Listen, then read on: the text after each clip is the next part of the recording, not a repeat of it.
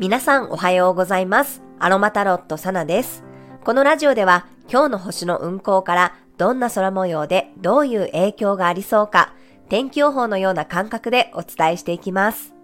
今日の過ごし方のヒントとして心を癒すアロマやハーブ、カードからのメッセージをお楽しみください。はい、今日は12月28日の木曜日です。月は蟹座エリアに滞在しています。今日は大牛座の天王星と調和の角度で夜に向けて魚座の海王星と調和していく流れです。ジャスト満月は昨日でしたが、月が蟹座にある間はまだね満月域です。昨日に引き続き自分の中で答えが出たり、一つの結果が出ることがあるかもしれません。今日はね、大牛座の天王星と絡むので、蟹座満月を迎えての気づきだったりね、感情の変化を実感することがありそうです。私も蟹座の満月を迎えて自分の一年を振り返った時にいろんなね、心境の変化がありました。私自身はね、結構何でも自分で決めたい、我が道を行くタイプの人間なので、組織で働く中でね、役割を任せられることも多いんですが、あんまりね、そこ自体に興味がないんですよね。サロン勤務をしていた時も、売り上げに関してね、表彰されて嬉しいと思う気持ちはあっても、試験に合格したら役職がつくよとかね、給料が上がるよって言われても、あ、いいですってこう平気でね、断ってしまいます。むしろ、煩わしいこととか面倒なことがね、嫌いなので、一人で仕事ができる環境ってすごくね、自分に合っていると思っていました。でも今年はたくさんの人とつながっていく中で、いろんな人の考えに触れて、いろんな情報を受け取って、まあ、お互いにね、刺激し合う中で、自分だけではできなかったことがいくつもあったように思うんですね。今私にとって、お牛座木星は11ハウスの木星で、仲間とかコミュニティへの恩恵っていうのが、なんか最初はね、いまいちピンときてなかったんですが、昨日もね、同じコミュニティの方とお話をしながら、改めていろんな視点をね、もらえた一年だったな、あ、いい一年だったなっていうことをね、感じることができました。一年前に比べると関わる人たちが変わったし、みんなで何かやるっていうのも結構楽しいなって思えて、こういうね、自分の心境の変化に気がつくことがありました。自分が木星を意図してやったことを振り返ってみて、やってよかったな、確かに木星の恩恵を受け取った一年だったなと感じています。そんな風に、蟹座満月のメッセージから自分の心境や価値観への変化に気づくこともあれば、今受け取ったメッセージから何か変化を起こしてみるのも今日はすごくおすすめです。まあ、あとはね、そろそろ仕事納めという方も多いと思いますので、今年1年お世話になった人たちに感謝の気持ちを伝えたりとか、もしくは家族や親族に対しての意識が強まる人もいるかもしれません。蟹座という感情と大牛座の天皇星ということで変化のエネルギーです。自分の気持ちを向けている相手やお世話している相手が変わっていることに気がつくこともありそうです。あとはですね、今日は、伊手座に入っている火星と逆行中の水星がぴったりと重なるタイミングです。これちょっとね、話し合いがヒートアップしそうな感じがします。ただ楽しく盛り上がるだけならいいんですけど、魚座の海洋星がね、結構タイトに90度のスクエアを作っているので、変な方向性に話が飛ばないように注意が必要です。よくわからない議論から喧嘩にならないように注意したいですね。水星が逆行しているので、過去の話を蒸し返して喧嘩になるとかも雰囲気的にありそうです。あとは飲み会の席でのとばっちりとかもありそうなので、今日がね、仕事最終日で忘年会とか飲み会があるよっていう方はちょっとね、気をつけてください。海洋性ってまさにね、お酒だったりとか、酔っ払っているような感覚なので、ちょっとね、飲みすぎて気が大きくなりすぎて、ヒートアップして喧嘩にならないようにしましょう。しかもね、明日の朝にかけて、蟹座の月に対して、真向かいに、真正面に、ヤギ座の冥王星が入ってくるので、対人関係でのリセットのエネルギーも明日はちょっとあるんですよね。なので、無礼講なんて言葉もありますが、ちょっとね、明日冥王星が来るので、今日はね、今日の夜は特にお酒に振り回されないように気をつけてください。はい、今日はレモンユーカリの香りやグレープフルーツの香りが自分の変化を受け入れることや新しい視点に気がつくことをサポートしてくれるでしょう。カニ座の満月で、まあ、眠いとかね、だるいとか、気持ちに波がある方は、カモミールの香りやハーブティーで、ぜひね、自分の心に寄り添ってあげてください。少しね、この飲み会の席での冷静さが欲しいよっていう方は、まあ、ペパーミントとかユーカリの香りを使っていただくといいです。はい、では12月28日のカードからのメッセージもらっていきます。今日の一言メッセージ。お、これですね。せーの、よいしょ。お、サクラルチャクラのカードが出てきました。はい、このチャクラは第二チャクラですね。感情とか欲望、創造性などに関わっています。私は欲しいっていうメッセージが込められてるんですね。なので自分の内にある感能性とか欲望とか欲求ですね。そういうものをこうもっともっと開花させていきましょうっていうことを伝えていると思いました。今回は蟹座の満月なので、なんかやっぱり自分の感情がピークに達するってこともありそうなんですよね。その中で、ね、私はこうしたいっていう気持ちだったり、欲望、欲求、感情の波ですね。そういうものが素直にストレートに出てくることもあるんじゃないかなと思いました。でもそこに対して素直にその感情を受け止めてあげる、受け入れてあげるっていうことがすごく大切ですよっていうことを言っているように感じます。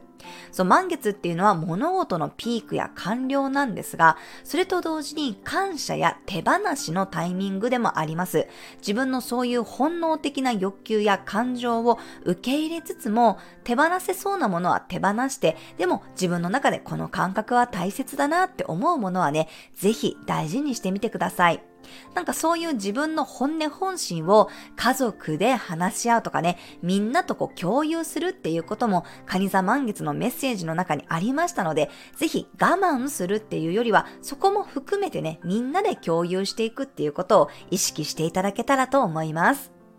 はい、カードからのメッセージお受け取りください。はい、では続きまして今日のトークテーマに入っていきます。今日のトークテーマはお酒の失敗談です。先ほどね、海洋性の話もしましたが、え今年はね、コロナが5類になり、えー、忘年会シーズンで団体で飲むとか食べるっていう機会が増えてる方が多いんじゃないかなと思います。はい。私はね、全くお酒が飲めないので、酔っ払って気持ちよくなる感覚がね、全然わからないんですけど、旗から見てるとね、楽しそうでいいなとは思いますね。はい、若い時には結構試しにね、飲んでみたことはあるんですけど、もうテンションがね、だだ下がりしてしまうんですよね。飲んでても全然楽しくないんですよ。一回ね、夫と暮らし始めた頃に、夫にね、勧められて、ジュースみたいなね、あの、缶のお酒を飲んで死にそうになった経験があるので、それ以来ね、夫も絶対に私にはお酒は勧めないですし、私もね、飲めないんだなっていうね、自覚をね、ちゃんとしました。あの、注射する時のアルコールですらね、肌がこう真っ赤になるし、手をね、アルコールで消毒すると皮膚がね、ボロボロになってしまうので、もうお酒自体がね、ダメなんだろうなと思います。ただね、夫は九州の人でめちゃくちゃ飲むので、漫画で見たようなね、見事なお酒の失敗をね、たくさん見てきて、あの、解放はね、いっぱいしてきましたね。で、私は自分の両親もお酒を飲まない家庭だったので、世の中の人たちってこんなにお酒を飲んでるんだなっていうことに、大人になってからね、衝撃を受けました。なので、うちの家庭にはもともとこう、料理酒しかなかった、調理酒しかなくって、両親が酔っ払っている姿を見たことがないんですね。なので、夫の実家とかにね、お正月行った時なんかは、私以外が全員酔っ払ってるんですよ。なので、その状況にね、一人でね、困惑するということがよくありました。まあ、我が家の子供たちもね、最近は夫がお酒を飲み始めると、みんなにね、こう、陽気にね、こう、絡み始めるので、だんだんね、子供たちが、あ、今日はお酒飲んでるよっていうね、反応をね、するようになりましたね。はい、なんかすごいね、楽しそうで面白そうでいいなとは思うんですけど、お酒のね、この失敗っていうか、あそこまで、なんかこう、陶酔できるエネルギーってすごいなって純粋に私はね、ちょっと羨ましい目で見ています。まあ、人のね、この失敗談、お酒のこう失敗談を聞くのはね、すごく面白いなって思うんですけどね、自分がこの解放する身になった時には、ちょっとこのプチイラがね、溜まっていきますよね。で、なんかこれね、私の中ですごいね、良くないなって思ってることが一つあるんですけど、たまにその夫が酔っ払ってる時にめちゃくちゃこう腹を立つことを言われることがあるんですよ。でも彼は酔っ払ってるわけなんですね。酔っ払ってるから相手にしちゃいけないって分かってるんですけど、なんかね、ちょっと言わずにはいられないというか、噛みつかずにはいられなくって、酔っ払い相手にね、なんか、